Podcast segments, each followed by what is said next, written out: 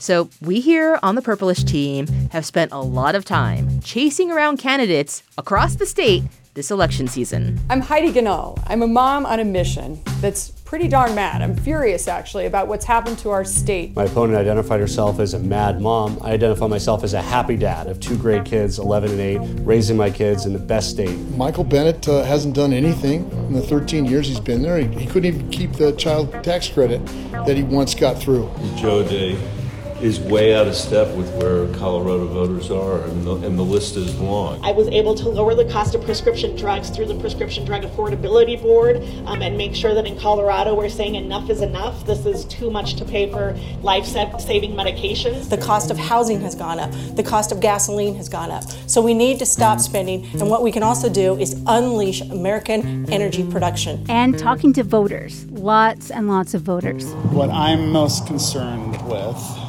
is the economy. Well, for me, the most important issue is always housing affordability. There's a lot of stuff to look at, and, and I know even when I vote, it won't it won't be perfect for what I pick, but you have to become informed and you have to follow your conscience. I think that we've become far too polarized.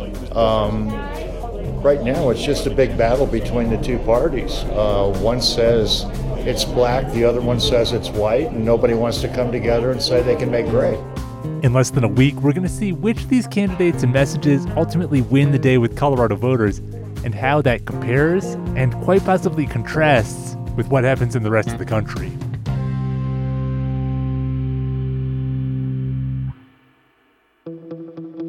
This is Purplish from CPR News, a podcast about Colorado politics, policy, and for this season, the 2022 midterm elections. I'm Caitlyn Kim. I'm Bente Birkeland. And I'm Andrew Kenney. With this election in the home stretch, this episode's a chance to kind of take a last look and chat about what we've been seeing, how the candidates are campaigning, who's been spending money, and what are the political motivations that seem to be driving voters as they are already turning in their ballots. So we've got a lot to talk about, so hang on. It hopefully won't be a bumpy ride.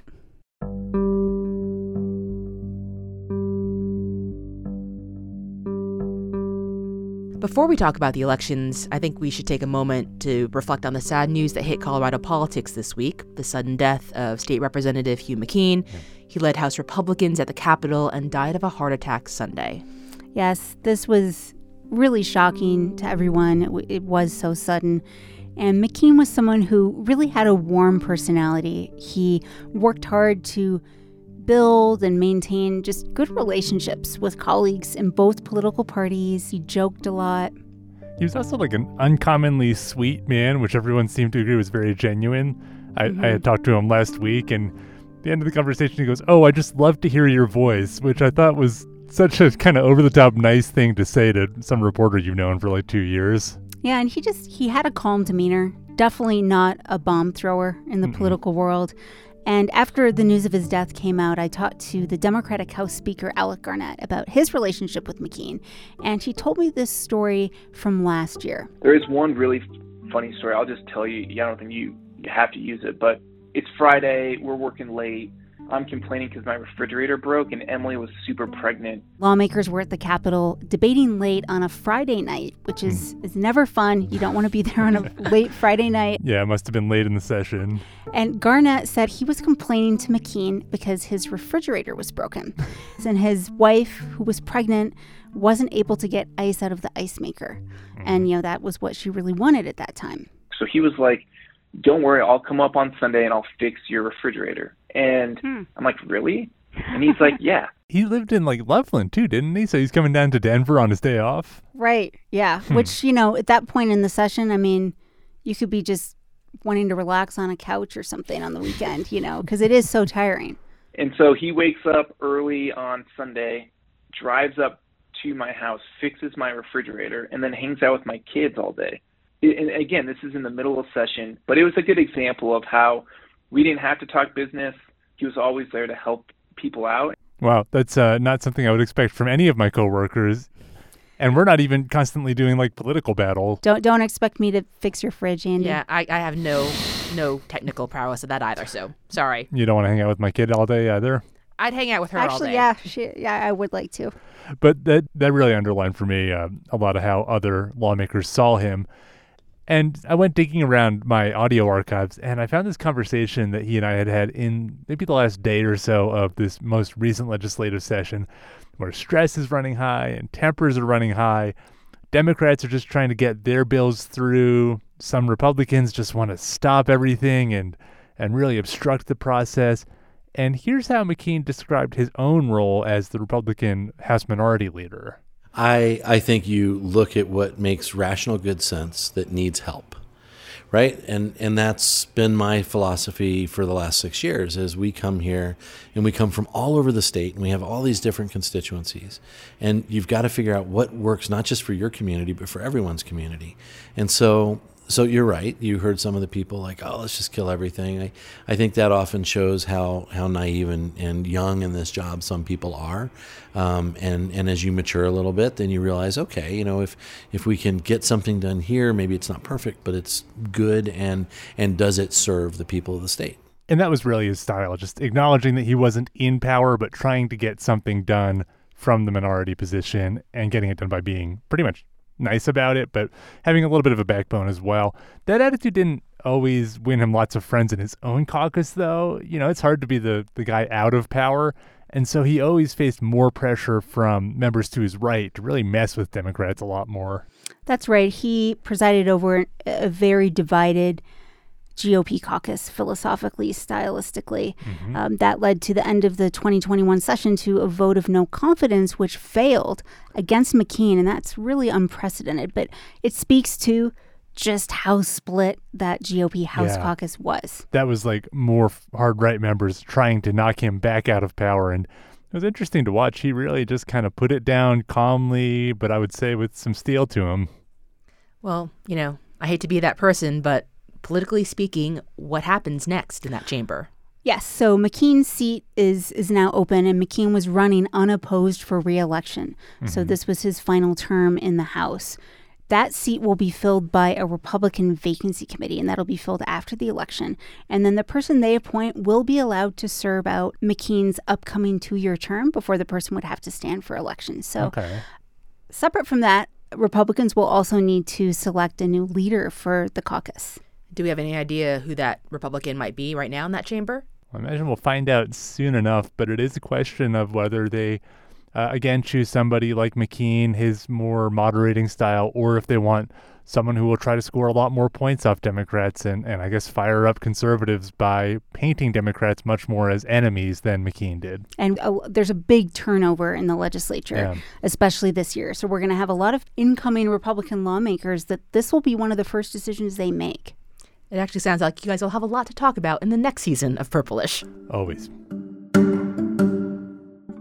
So, when it comes to the big races in Colorado, there are only a few truly competitive ones this cycle.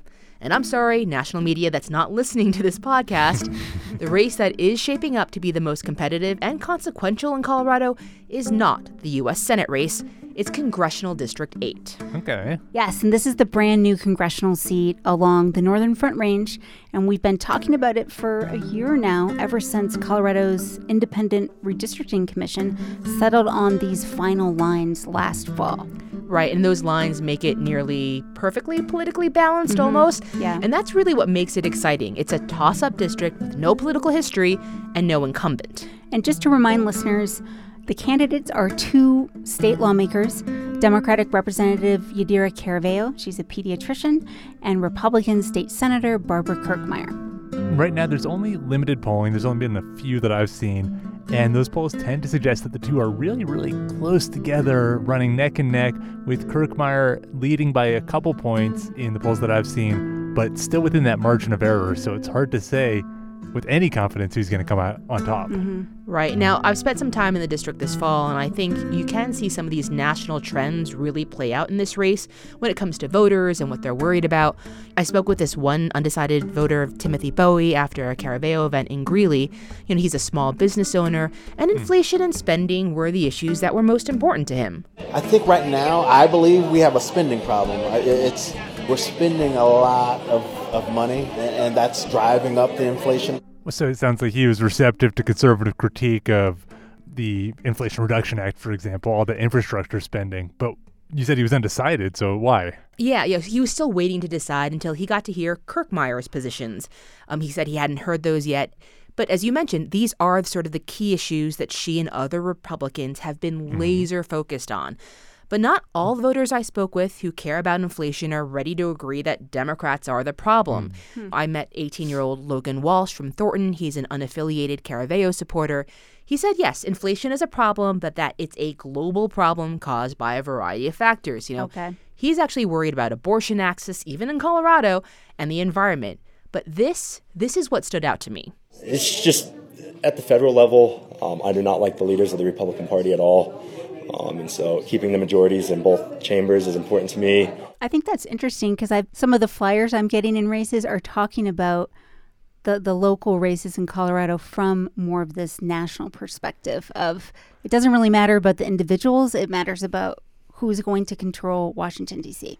Yeah, and even like my mailers I'm getting for like state level candidates, my like state house representatives are talking about this guy's a MAGA extremist, and it's somebody I've like even as political reporter never even heard of before and you see them just instantly getting all this money thrown at them trying to tie them to this national stuff. So what kind of really stood out to you about logan's sentiment here? Because he's unaffiliated but he just it sounds like he's not happy with the republican kind of brand I think it goes to what the two of you have both been saying. You know, it's just how nationalized all these congressional races have gotten. Because, you know, in the past, people were always like, you know, I might not like the way the party is acting, but I mm-hmm. like my person, right? You're not really hearing that there. Now they're saying we want control of whichever chamber. And you're hearing this from Republicans and Democrats. Hmm. I will hmm. also say because this race is a toss up, a lot of people I talked to were also excited because, you know, for a change, their vote matters. Yeah. because, you know, before redistricting, this was a solidly Republican seat. Yeah. So voters like Jenna Galvin from Greeley, who was also at this Caraveo event, she said, you know, she hopes competitiveness brings with it moderation. You know, with this district being competitive, it's going to require anyone who wins to be able to speak to both sides and, uh, you know, certainly be able to maintain independent votes, which, in theory at least, should restrain any candidate who wins. So Jenna's saying that because this race is so competitive that no matter who wins, they know they'll be up for re-election in two years and they have to stay really responsive. And I gotta say, I'm a little jealous. I mean, I live in Eastern Jefferson County in what was previously a more competitive district. I used to get tons and tons of mail. I once got like 22 pieces of mail in one day. It was like 2018 or 2020. And this year, uh, I've just gotten way less, and I feel like nobody's paying attention to me anymore. I feel like you're one of the few voters in the state that would say, please give me more political campaign mailers. but I, I think, you know, Andy, to your point, I think it's kind of a microcosm of Colorado politics right now. You know, a lot of the races we thought would be competitive they aren't really that competitive hmm. statewide. That's right. When you think of the governor's race, uh, some of the statewide ticket, even U.S. Senate, when we were talking about that, it has gotten a lot of national media attention because Republican Joe O'Dea is distancing himself from Donald mm-hmm. Trump. But the question is, is how competitive is that race really? And how much national funding is it actually getting? And you know, so far the the polls have been fairly comfortable. And I'm not saying we should just trust the polls or that the polls should determine what we pay attention to. But with Bennet, the Democrat, maintaining a, a, good bit of a lead, it just seems like that national financial firepower really hasn't come to bear on, on Colorado so far for that Senate race, mm-hmm. especially not for the governor's race. Well, I'm wondering, you know, when it comes to U.S. Senate, why that hasn't really happened. Like what you think, Caitlyn, because – early in this cycle, people were predicting that Bennet could be in trouble. Biden doesn't have high approval ratings in the state. We are a very mm. independent minded state. Voters mm-hmm. often vote for fiscally conservative ballot initiatives. And Joe O'Dea was the more moderate challenger Bennet could face. Mm. I, I think, you know, it goes back to, again, we shouldn't trust all the polling, but obviously the polling is showing that O'Dea is not closing that gap. I mean, Bennet has led all the polls this entire cycle that we've seen so far, you know, save one where they didn't show the tabs on that one. And maybe it's like a self fulfilling prophecy, right? Like the polls haven't gotten any closer, so national Republican groups are staying on the sideline, and mm-hmm. national Republican groups are staying on the sidelines, not giving O'Dea the resources he needs to close any gap. I also think it speaks to some of the larger challenges and the changing demographics in Colorado. I think what you have been seeing in the last few years is that this state has been trending bluer. I mean, Biden won with 13 points.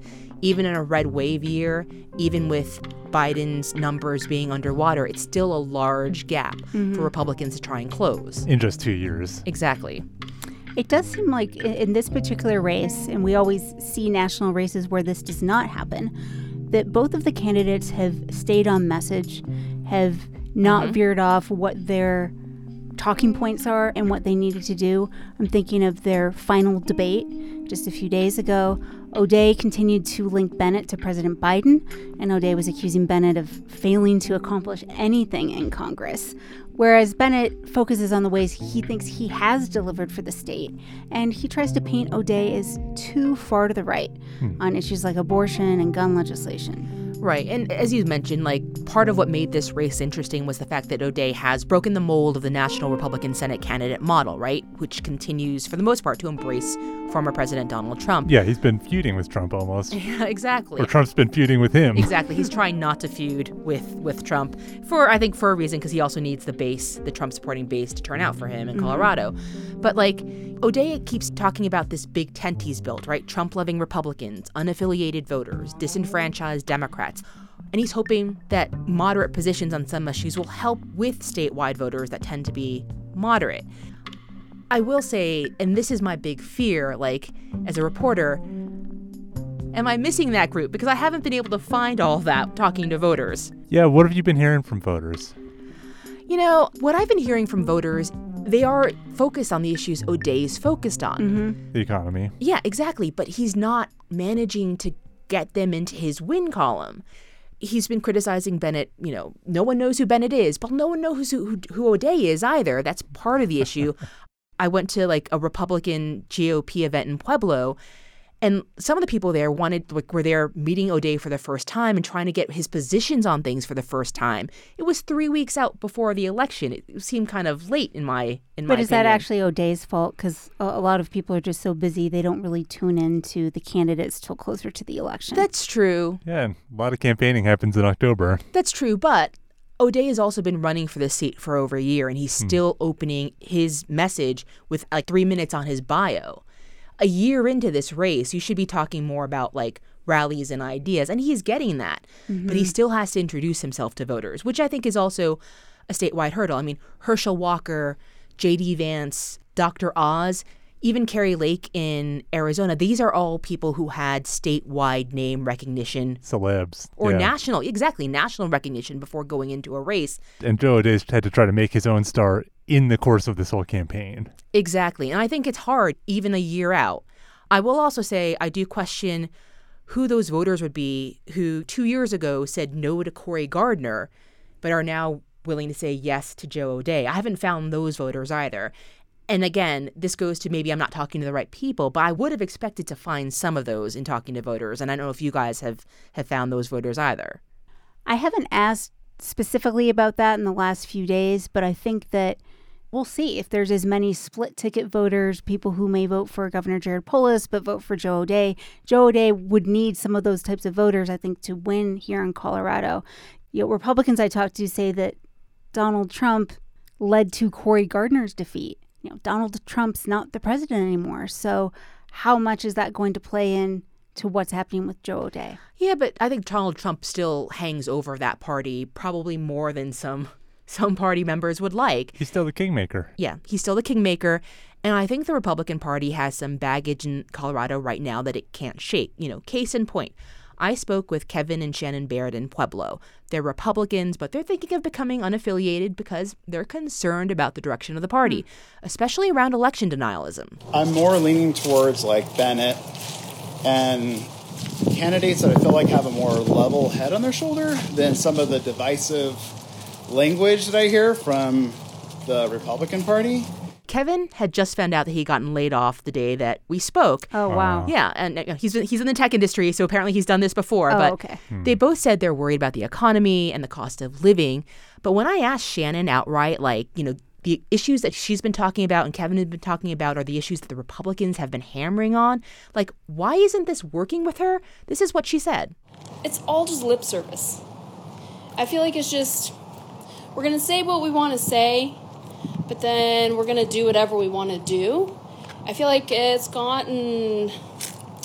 It used to be, okay, well, this is what my constituents want. Okay, we're going to have this conversation. And now it's more about us versus them. And if you don't believe me, if you don't want what I want, then too bad. There's not that dialogue that there used to be. Now, is she also leaning towards Bennet? Yep. I mean, to me, what, what really stood out from, from hearing this is that these are registered Republicans. They're worried about the economy. He lost his job. Democrats are in power. You'd think that they would automatically be voting for Republicans. Especially because they're also worried about like the political climate. And Joe O'Dea's message is literally, "I'm going to fix the economy, and also I'm not fighting culture wars." And yet these people don't seem to be interested. So I don't know. Again, it goes back to how hard it is to defy the national gravity of politics and separate these races from what's going on across the country. Well, like Caitlyn was mentioning earlier, that the Republican Party has baggage in Colorado that maybe it cannot shake. We'll see to the degree, but the lies about a stolen election and how much we as a state have had to grapple with that, the fallout of that, mm-hmm. the on the ground impacts, mm-hmm. and that messaging and what's happening nationally, how much will that override state races? Exactly. But again, this goes back to sort of my my big worry that maybe I'm missing those voters that are Democrats looking because of the economy are turning to O'Dea. I just we can go to many places in the state and talk to as many people as we want, but not everyone will want to talk to us. So again, my big fear are we missing something, especially after 2016 and how close 2020 was? You never know. Well, you know what's funny is we're talking about this as if it's a referendum on Joe O'Dea, but the incumbent is Michael Bennet, who Joe O'Dea argues is terribly ineffective. What are you actually hearing, if we want to open this can of worms, from voters about Bennet? Does anybody know or really care about him, or are they just voting for the Democrat? I think it's a bit of both. I think there are people who are voting because he's the Democrat and they want to see the Democratic Party in control. But like, I also talk to people who do know him and, and Republicans, unaffiliated, Democrats alike. They might not always agree with him, but they also tell me, you know, they like him as a person. Mm-hmm. Like, just mm-hmm. like people liked Cory Gardner as a person. And to your point about the whole entire ineffectiveness, effectiveness, there are yeah. a lot of ways to measure that. You know, for some people, it's how many bills you get passed. For other people, it's how you vote. For yeah. other people, it's what you say and what you're going to fight for on the floor. And that's why I think voters are weighing. It's not just one thing or another. And like, you know, Cory Gardner was a very effective legislator. He yes. passed a lot of bills. He still lost the 2020 election. And it wasn't all because of Donald Trump. It was because you know, there was a cardboard figure of him going around the state. People felt like he wasn't listening to them.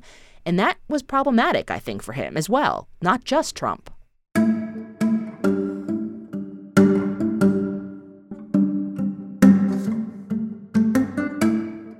I feel like this election cycle, more than most, has seen a lot of political sort of ebbs and flows. You know, I remember this time last year, Republican House Minority Leader Kevin McCarthy predicting that the GOP House could flip more than 60 seats in the midterm election, sort of like wow. that red wave you saw in 1994. Mm-hmm. Yeah, and right around then, Ed Perlmutter, the current Democrat in the 7th District, announced he was not going to be running again, retiring. And a lot of people were thinking Democrats were running for the exit. Yeah. And mm-hmm. indeed, the state of the economy is shaky, has seemed to really help Republicans. And there's the historic fact, again, that the party in power, the Democrats, tend to lose seats in the midterms. So, you know, a lot of signs it's still pointing toward a big Republican year. Yep. But then, of course, we had the U.S. Supreme Court Dobbs decision mm-hmm. and the abortion rights issue, and that that does help Democrats. I don't know if it'll be as much as Democrats want it to help them, but certainly that's a outline factor that we maybe didn't anticipate. Right. And, you know, Democrats actually had some good bipartisan wins this summer. You know, infrastructure, which was obviously last year, sorry, but like the PACT Act which hmm. was, you know, helping veterans who were exposed to toxins during their service. And of course, their climate, health care, and tax bill, you know, the Inflation Reduction Act to campaign on. And I think people were, were surprised by the legislative wins that candidates like Michael Bennet are out there on the road talking about. Well, what I'm curious about is with those kind of political motivations going in opposite directions, will we see more voters splitting their tickets and saying, well, I like this message about the economy. I like this message about abortion. Maybe I'll just vote for a Democrat and a Republican. Any chance that that happens? Well, we were talking a little bit about this earlier. I think we are a state that historically has seen that type of voter. The split ticket voter? Yes, and we have one of the most educated electorates. We have the second highest voter participation rate in the nation. I think we have an engaged electorate. I talked to plenty of people that think about the individual candidates. Ha- having said that, with this political climate and the national stakes that we're, we're talking about, is that more important than the individual candidate? I will say that one of the things that the trends that I've seen over the last few years is that when it comes to split ticket voting, it happens further down the ballot, right? Like your county commissioner level, sort of the local level. At least from the people that I've been talking to on the federal level, no one's talking about split ticket voting. But aren't we and I know it's it's hard to just go off polls, but aren't we seeing indications that the candidate and the person who's running still does matter? Because Heidi Ganahl, the Republican gubernatorial candidate, is polling much lower than Joe O'Dea. That's true. Mm-hmm. So that would be a sign that, yeah, people don't just vote a straight ticket, that maybe some people will decide differently for different offices. Yeah, or I kind of wonder how many people will just decide to leave a race blank because they don't like either of the candidates. Or maybe they just won't vote at all. Uh, speaking of, we do have some early turnout data what we're seeing so far is that people are voting in smaller numbers slightly than they were in 2018. But I can't tell if that's because it's less exciting or maybe it's just a more complicated ballot. Maybe people are holding onto their ballots longer. Um, so far, Republican turnout is down pretty significantly so far from 2018. Democratic turnout is also down somewhat, and unaffiliated turnout is way up. So a lot of that could be just more people are becoming unaffiliated, but do you guys see any other factors that could be repressing this early Republican turnout? Well, yeah, with the Republican turnout specifically, we are hearing from certain party leaders and nationally urging Republicans to not vote until election day or late mm. on election day uh, with this false claim that if you vote on election day, there will be less time for, quote, I don't know, election officials, bipartisan election judges to tamper with your vote, right. tamper with your ballot.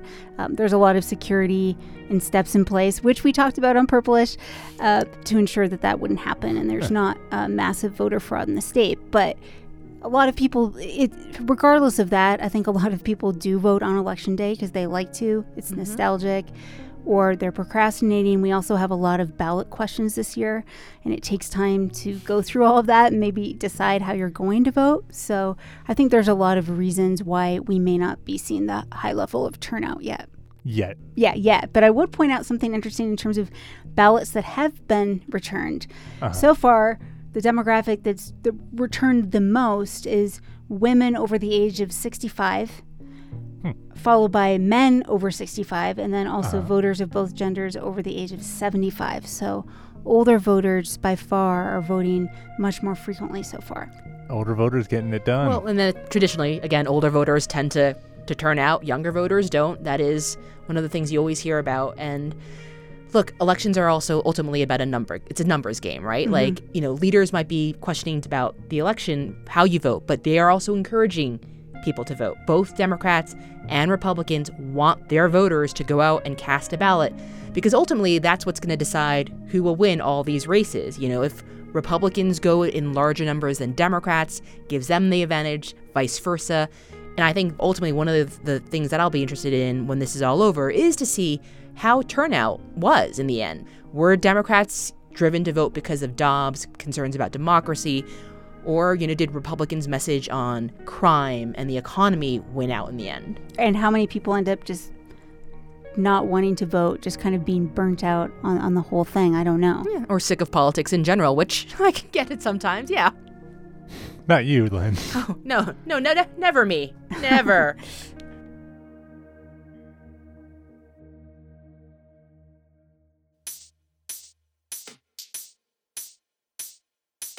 Okay, so that's it for this week's episode of Purplish. Purplish is a production of member supported Colorado Public Radio. Learn about becoming a member and join today at CPR.org. I'm Caitlyn Kim with my colleagues Bente Birkeland and Andrew Kenney. This episode was edited by Megan Verlee and produced by Shane Rumsey. Thank you for listening.